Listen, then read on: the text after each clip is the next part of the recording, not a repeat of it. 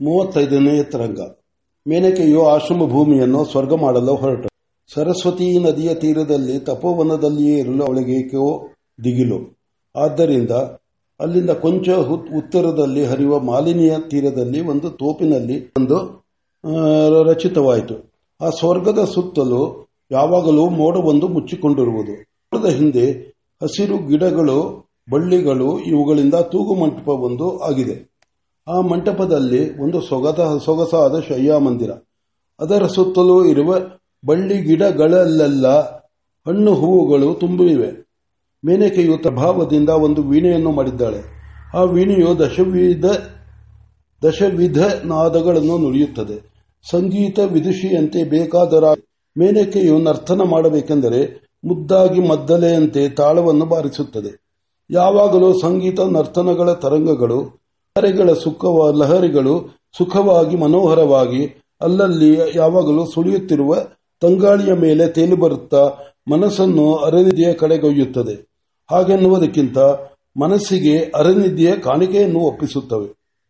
ಆ ಶಯ್ಯ ಮಂದಿರದಲ್ಲಿ ದೀಪವಿಲ್ಲ. ಇನ್ನು ಮುಗಿಯಿತು. ಬತ್ತಿ ಉರಿದು ಹೋಯಿತು ಎಂದು ಒದ್ದಾಡ ಸಣ್ಣ ಸಣ್ಣ ಸೂಚಂದ್ರಂತೆ ಅಲ್ಲಲ್ಲಿ ತಂಬಿ, ತಬ್ಬಿಕೊಂಡು ಕೊಂಚ ಗಾಳಿ ಸುಳಿದರೆ ಸಾಕು. ಉಸ್ಸೆಂದರೆ ಈ ಹೆಡೆ ಎತ್ತುವ ಹಾವುಗಳಂತೆ, ಗಾಳಿಯ ಸೋಂಕನ್ನು ಇಸಲಾರದೆ ಪ್ರಜ್ವಲಿಸುವಂತೆ, ಸೋಕಿದ ಗಾಳಿಯನ್ನೇ ಉರಿ ಹಿಡಿದು ಉರಿ ಮಾಡುವಂತೆ ಸಣ್ಣಗೆ ಸೊಗಸಾದ ದೀಪದ ಕುಡಿಗಳನ್ನು ಮೆರೆದು ಕದಲನ್ನು ನೀಗುತ್ತವೆ. ಅಷ್ಟೇನು, ಗಾಳಿಯು ಬೀಸಿದಾಗಲೆಲ್ಲ ಸಾವಿರಾರು ದೀಪದ ಕುಡಿಗಳು ಕೊಂಡು ಮಂದಿರವೆಲ್ಲ ಬೆಳಕಾಗಿ ಮಂದಿರವನ್ನು ಮುಚ್ಚಿದ ಮೋಡವು ಬೆಳಕಿನ ಮೋಡವಾಗುತ್ತದೆ. ಹೀಗೆ ಬೆಳಕಿನ ಮೋಡದ ನಡುವೆ ತೂಗುವ ಹಸಿರು ಮೇನಕೆಯು ತನ್ನ ಪೂಜಾ ಮಂದಿರವನ್ನು ಕಟ್ಟಿದ್ದಾಳೆ. ಅವಳಿಗೆ ಅದನ್ನು ಭೋಗ ಮಂದಿರವೆನ್ನಲು ಇಷ್ಟವಿಲ್ಲ. ಸ್ವರ್ಗದಲ್ಲಿರುವ ತನ್ನ ಅರಮನೆ ಭೋಗ ಮಂದಿರ. ಇದು ನಿಜವಾಗಿಯೂ ತಾನು ತನ್ನ ದೇವರ ಪೂಜೆಗಾಗಿ ಕೊಂಡಿರುವ ಪೂಜಾ ಮಂಟಪ. ಇಂದನೇ ದಿನ ಮಂಟಪದಲ್ಲಿ ವಿಶೇಷ ಪೂಜೆಯೊಂದು ನಡೆಯುವುದಕ್ಕೆ ಎಲ್ಲವೂ ಸಿದ್ಧವಾಗಿದೆ. ಇಂದು ಬಹಳ ಬಹುಳ ಚೌತಿ. ಚಂದ್ರೋದಯಕ್ಕೆ ಸರಿಯಾಗಿ ಅವಳ ಪೂಜೆ. ಮಾಂಸ ಸೃಷ್ಟಿಯಿಂದ ಬೇಕಾದವುಗಳನ್ನೆಲ್ಲ ತಂದಿಟ್ಟಿದ್ದಾಳೆ. ಆದರೂ ಒಂದೂ ಬರೀ ಕಣ್ಣಿಗೆ ಕಾಣದು. ತನ್ನ ದೇವರಿಗೆಂದು ಒಂದು ಉನ್ನತಾಸನವನ್ನು ಕಲ್ಪಿಸಿದ್ದಾಳೆ. ವಿದ್ಯುನ್ಮಯವಾದ ಮೇಘದ ಖಂಡವೊಂದು ಶಿಲ್ಪಿಯ ಕೈವಾಡದಿಂದ ಹೊಳಪಿನ ಮಾಳೆಗಳನ್ನುಳ್ಳುವ ದಿವ್ಯ ರತ್ನದಂತಾಗಿ ಮೆರೆಯುತ್ತಾ ನಿಂತಿದೆ. ಏನೋ ಒಂದು ಅಸಾಧಾರಣ ದಿವ್ಯ ಸುವಾಸನೆಯು ಆ ಪ್ರದೇಶವನ್ನೆಲ್ಲ ಹರಡಿ ಮೂಗಿಗೆ ಮಾತ್ರವಿರಲಿ, ಸರ್ವೇಂದ್ರಿಯಗಳಿಗೂ ಸರ್ವಾಂಗಗಳಿಗೂ ಸೊಗಸಿನ ಔತಣವನ್ನು ನೀಡುತ್ತಿದೆ. ಆದರೆ ಆ ಸುರಭಿಯು ಎಲ್ಲಿಂದ ಬರುತ್ತಿದೆ ಎಂದು ಯಾರಿಗೂ ಅರಿವಾಗುವಂತಿಲ್ಲ.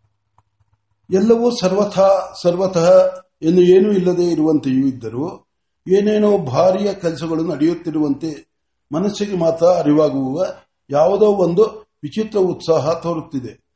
ಆದರೂ ಕೆಲಸಗಾರರು ಯಾರೂ ಕಣ್ಣಿಗೆ ಕಾಣಿಸುತ್ತಿಲ್ಲ. ಮಾಡುತ್ತಿರುವ ಕೆಲಸವೇನು ಎಂಬುದನ್ನು ಎಂಬುದೂ ಕಾಣುತ್ತಿಲ್ಲ. ಆದರೆ ಅದೃಶ್ಯ ಹಸ್ತಗಳು ಅತ್ಯಂತೋತ್ಸಾಹದಿಂದ, ಅನಂತ ಸಂಭ್ರಮದಿಂದ ಏನೋ ದೊಡ್ಡ ಕೆಲಸ ಮಾಡುವವರಂತೆ ಮಾಡುತ್ತಿರುವರಂತೆ ಬೋಧೆಯಾಗುತ್ತಿದೆ. ಹಠಾತ್ತಾಗಿ ಆ ಬಿಳು ಬಿಳಿ ಬಿಳು ಮೋಡದಲ್ಲಿ ಒಂದು ಚಲನವಾಯಿತು. ತೆಳುವಾಗಿ ಹೂಗಾಳಿಯಲ್ಲಿ ಹಾರುತ್ತಿರುವ ಮೋಡವು ಯಾವುದೋ ಜ್ಞಾನದಲ್ಲಿ ಇನ್ನೊಂದು ತನ್ನಂತಹ ಮೋಡವನ್ನು ಎಡವಿದರೆ ಆಗುವಂತೆ ಗಿಡದಲ್ಲಿ ತನ್ನ ಆನಂದದಲ್ಲಿ ತಾನಾಗಿ ಓಲಾಡುತ್ತಿರುವ ಹೂವು ಅರಿವಿಲ್ಲದೆ ಮತ್ತೊಂದು ಹೂವನ್ನು ತಟ್ಟಿದರೆ ಆಗುವಂತೆ ಆ ಶೃಂಗಾರ ಮೇಘದಲ್ಲಿ ಒಂದು ಸಣ್ಣ ಅಪಘಾತ. ಅಪ್ಪಣೆ ಇಲ್ಲದೆ ದೀಪಗಳು ಹತ್ತಿವೆ. ತಾವಾಗಿ ವಾದ್ಯಗಳು ನುಡಿದಿವೆ. ಹೂವಿನ ಮಾಲೆಗಳು ಅಲ್ಲಾಡಿವೆ. ಮಂಟಪವು ತಲೆಯಲ್ಲಾಡಿಸಿದಂತೆ ಆಗಿದೆ.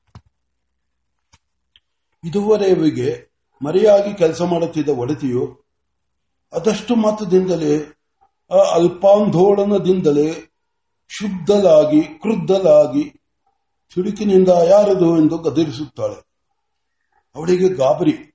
ಸ್ವರ್ಗದಲ್ಲಿ ಇಂದ್ರನು ಪರಮ ಸೌಭಾಗ್ಯಗಳಲ್ಲಿ ಒಂದು ಎನ್ನಿಸಿಕೊಂಡವಳು. ಕುಸುಮಾಸ್ತ್ರನ ಲಲಿತ ಪ್ರಹರಣಗಳಲ್ಲಿ ಬಹು ತೀವ್ರವಾದ ಅಸ್ತ್ರ ರತ್ನವೆನ್ನಿಸಿಕೊಂಡವಳು. ತಾನು ಕೊಂಚ ಕೊಂಚ ಮೈಮರೆತರೆ ತನ್ನನ್ನು ಹೊತ್ತುಕೊಂಡು ಹೋಗಲು ಸಿದ್ಧವಾಗಿರುವ ರಾಕ್ಷಸರ ಪಡೆಯೇ ಪಡೆಪಡೆಯೇ ಇದೆ ಎಂಬುದನ್ನು ಬಲ್ಲಳು. ಅನಿರೀಕ್ಷಿತವಾದ ಆಂದೋಲನದಲ್ಲಿ ಕ್ಷುಬ್ಧಳಾದರೆ ಆಶ್ಚರ್ಯವೇ, ಕ್ರುದ್ಧಳಾದರೆ ಅತಿಶಯವೇ. ಏಕಂತವನ್ನು ಬಯಸಿ ಮರೆಯಲ್ಲಿ ತನ್ನ ಮನದಾಯಿಯ, ಮನದಾಯಿಯಿಂದ ದುಡಿಯುವ ಹೆಣ್ಣು ಹೃದಯ ಅಡ್ಡಿ ಬಂತೆಂದು ಸಿಡಿಮಿಡಿಗೊಂಡರೆ ಅದೊಂದು ವಿಚಿತ್ರವೇ. ಕಾವಲಿನ ಗಂಧರ್ವನು ಪೊದರಿನಿಂದ ಬಗ್ಗಿ ನೋಡುವ ಹೂವಿನಂತೆ ಇಲ್ಲದಿದ್ದ ತೆರೆಯ ಮರೆಯಿಂದ ತಗ್ಗಿ ಬಗ್ಗಿ ನೋಡುವಂತೆ ಕಾಣಿಸಿಕೊಂಡು ಕೈ ಮುಗಿದು, ಮಂಗಲವು ದೇವಿ, ಸಖಿಯರು ಬಂದಿದ್ದಾರೆ ಎಂದನು. ಅವನು ಮಾತು ಮುಗಿಯುತ್ತಿದ್ದಂತೆ ಹಾಗೆಯೇ ರಂಭಾ ಘೃತಾಚಿಯರು ಬಂದಿದ್ದಾರೆ. ಮೇನಕೆಗೆ, ಅಯ್ಯೋ, ಇವರೇಕೆ ಬಂದರು? ಎಂದು ಮನಸ್ಸಿಗೆ ಏನೋ ಆತಂಕವಾಯಿತು. ಆದರೂ ಸಖಿಯರು ಆದ್ದರಿಂದ ಯಾವುದೊಂದು ಶಂಕೆಯೂ ತೋರದ ಸಂತೋಷ ಭಾವದಿಂದ ಮುಂದೆ ಬಂದು ಆಲಂಗಿಸಿ ಕೈ ಕುಲಿಕೆ ಕರಗಿಕೊಂಡು, ಕರೆದುಕೊಂಡು ಹೋಗಿ ಸಂಕಲ್ಪ ಸಿದ್ಧವಾದ ಮಂಚದ ಮೇಲೆ ಕುಳ್ಳರಿಸಿದಳು.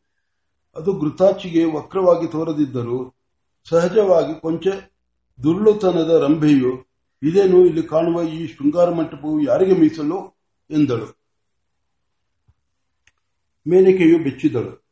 ಅಧಿಕಾರಿಯ ಅಧಿಕಾರಿಯ ಎದುರಿಗೆ ನಿಂತು ತನ್ನ ಸೌಜನ್ಯವನ್ನು ಬಣ್ಣಿಸಿಕೊಳ್ಳುತ್ತಿದ್ದ, ಕಳ್ಳನ ಕಂಕೊಳಿದ್ದ ಕಂಕೊಳದಿಂದ ಕದ್ದ ಪದಾರ್ಥವು ಕೆಳಗೆ ಬಿದ್ದರೆ ಬೆಚ್ಚಿ ಬೀಳುವ ಕಳ್ಳನಂತೆ ಬೆಚ್ಚಿ, ಅಲ್ಲಿದ್ದ ಹೂಗೊಂಚಲಿಂದ ಅವಳನ್ನು ಹಾಗೆಂದು, ನೀನೋ, ನಿನ್ನ ತುಂಟುತನವೋ, ಯಾರಿಗಂತೆ, ನಮ್ಮ ಯಜಮಾನರಿಗೆ ಎಂದಳು.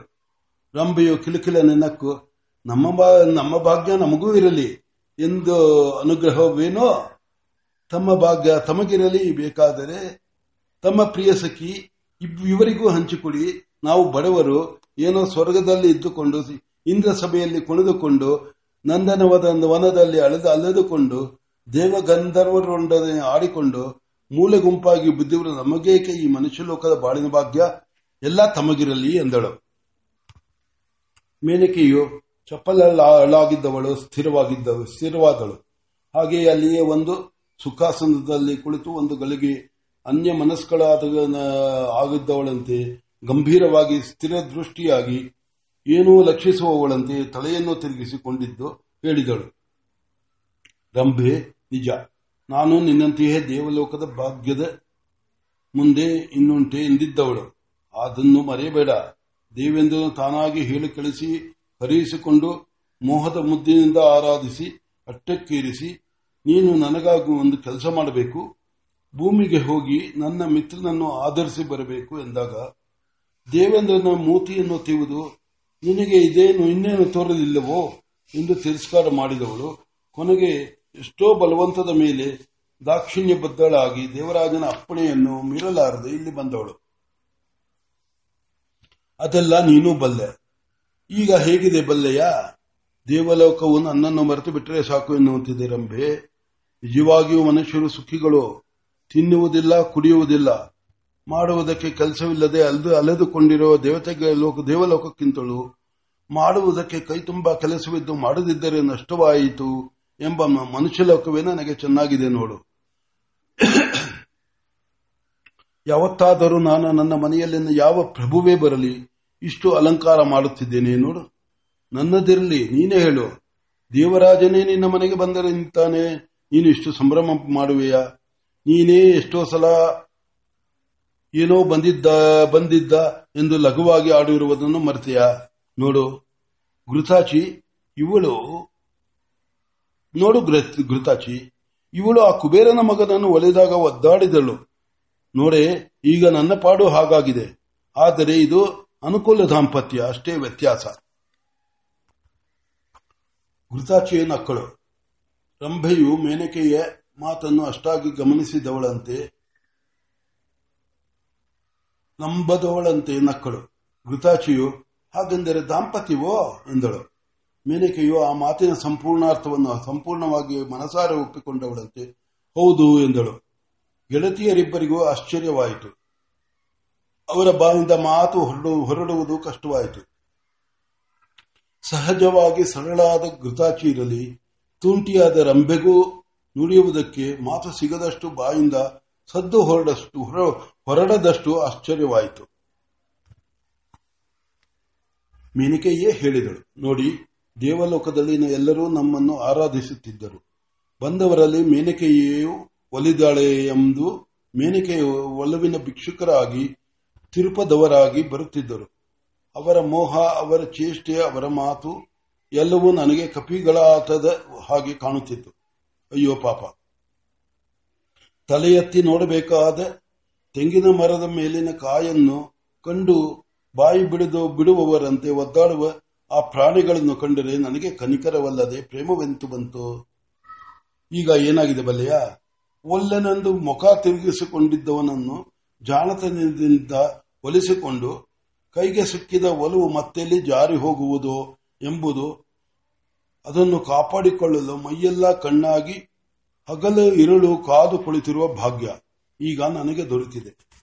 ಗೆಳತಿಯರೇ, ಇಂದು ನೀವು ಬಂದಿರುವುದು ಆ ಒಲುವಿನ ಪಣವೇನು ಪ್ರೇಮದ ಬೆಲೆ ಏನು ಎಂಬುದನ್ನು ನಾನು ತೋರಿಸಬೇಕೆಂದಿರುವ ಶುಭ ಮುಹೂರ್ತದಲ್ಲಿ ಶ್ರೀಮಂತನಾಗಿ ಬಂದವರಿಗೆ ಬೇಕೆಂದುವನ್ನು ನೀಡುವ ಯಯಾತಿಯಂತವನ್ನು ಎಂತಹವನ್ನು ಭಿಕ್ಷೆಗಾಗಿ ಕೈ ನೀಡಿದಂತೆ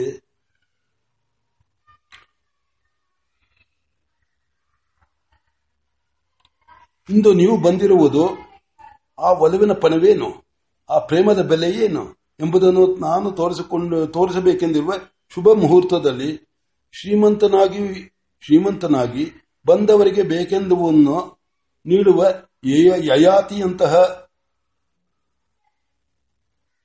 ಎಂತಹವನ್ನು ಭಿಕ್ಷೆಗಾಗಿ ಕೈ ನೀಡಿದಂತೆ ಸ್ವರ್ಗದಲ್ಲಿ ಎಲ್ಲರಿಗಿಂತ ಮಿಗಿಲಾಗಿ ಅಪ್ಸರೋಗಣದ ಶಿರೋಮಣಿಯಾಗಿದ್ದವಳು. ಇಂದು ವಿಶ್ವಾಮಿತ್ರನ, ಒಬ್ಬ ಮನುಷ್ಯನ, ನಿಮ್ಮ ದೃಷ್ಟಿಯಲ್ಲಿ ನಮಗಿಂತ ಕೀಳಾದವನಾದರೂ, ನನ್ನ ದೃಷ್ಟಿಯಲ್ಲಿ ಅಜಾನಜ ಕರ್ಮಜ, ದೇವತೆಗಳೆಲ್ಲರಿಗಿಂತ ಮೇಲಿನವನಾದ ಪ್ರಿಯತಮನ ಮೋಹಭಿಕ್ಷೆಯನ್ನು ಯಾಚಿಸುವುದಕ್ಕಾಗಿ ಈ ದೊಡ್ಡ ಆಟವನ್ನು ಕಟ್ಟ ಕಟ್ಟಬೇಕಾಗಿದೆ. ಕಟ್ಟಿದ್ದೇನೆ. ಬಂದವರು ನೀವು ಈ ಆಟವನ್ನು ನೋಡಿ ಆದರೂ ಕೃತಾರ್ಥರಾಗಿ. ಯಾವ ಜನ್ಮದ ಪುಣ್ಯವೋ ನನಗೆ ಈಗ ಗಂಡ ನೊಲವನ್ನು ಪಡೆಯಬೇಕು. ಗಂಡನೊಲವನ್ನು ಪಡೆಯಬೇಕು. ಈ ಒಲವು ಪಡೆಯಬೇಕಾದ ಭಾಗ್ಯ ಅನ್ನಿಸಿದೆ ರಂಭೆ, ನಿನ್ನ ತು- ನೀನು ತುಂಟತನದಿಂದ ಅಯ್ಯೋ, ಹುಚ್ಚಿ ಚಾಪಲ್ಯವೇ ಹುಟ್ಟು ಗುಣವಾದ ನಿನಗೆ ಈ ಏಕಾಗ್ರತೆಯ ನಿಜವೇ, ಏಕಾಗ್ರತೆಯು ನಿಜವೇ ಎಂದು ಆಸೆ ಮಾಡುತ್ತಿರುವೆಯಾ? ನಿಜ. ತಪಸ್ವಿಯ ಸನ್ನಿಧಾನದಿಂದ ನನ್ನ ಚಿತ್ತಕ್ಕೆ ಸಹಜ ಸಹಜ ಚಾಂಚಲ್ಯ ತಪ್ಪಿ ಹಿಮಾಲಯದಲ್ಲಿ ನೀರು ಗೆಡ್ಡೆ ಕಟ್ಟುವಂತೆ ಆಗಿ ನಿಶ್ಚಲತೆಯು ಲಭಿಸಿದೆ. ಇನ್ನು ನನಗೆ ಹೊತ್ತಾಗುತ್ತಾ ಬಂತು, ನೀವು ಸ್ವರ್ಗವಾಸಿಗಳು, ನಿಮಗೆ ಕಾಲದರಿವಿಲ್ಲ ನಾನೀಗ ಮರ್ತ್ಯ ಲೋಕದವಳು, ನನಗೆ ಕೆಲವು, ಕಾಲವು ಮುಖ್ಯ. ಇಗೋ, ಆಗಲೇ ಸಂಜೆ ಆಯಿತು. ನನ್ನ ಪತಿದೇವನು ಬರುವ ಹೊತ್ತು, ಆತನ ಆಸ್ನಿಕಾದಿಗಳು ಮುಗಿಯುವ ವೇಳೆಗೆ ಚಂದ್ರೋದಯವಾಗುವುದು. ಆ ವೇಳೆಗೆ ನನ್ನ ಪೂಜೆಯು ಆರಂಭಿಸುವುದು. ನಾನು ಇಂದು ಗೆದ್ದ, ಗೆಲ್ಲದಿದ್ದರೆ ಇನ್ನೂ ಒಂದು ವರ್ಷ ಕಾಯಬೇಕು. ನೀವಿಬ್ಬರೂ ಇಲ್ಲಿಯೇ ಒಂದು ಗಳಿಗೆಯಲ್ಲಿ ಇರಿ. ಎಲ್ಲವನ್ನೂ ನೋಡಿಕೊಂಡು ಹೋಗಿಬಿಡಂತೆ ಎಂದರು. ಇಬ್ಬರೂ ಒಪ್ಪಿದರು. ಮೋಡದಲ್ಲಿ ಮೋಡವು ಸೇರುವಂತೆ, ಒಂದು ಸುವಾಸನೆಯು ಇನ್ನೊಂದು ಸುವಾಸನೆಯಲ್ಲಿ ಬರೆಯುವಂತೆ, ಒಂದು ಬೆಳಕಿನಲ್ಲಿ ಇನ್ನೊಂದು ಅಡಗುವಂತೆ ಅವರಿಬ್ಬರು ಅಲ್ಲಿಯೇ ಮರೆಯಾಗಿ ನಿಂತರು.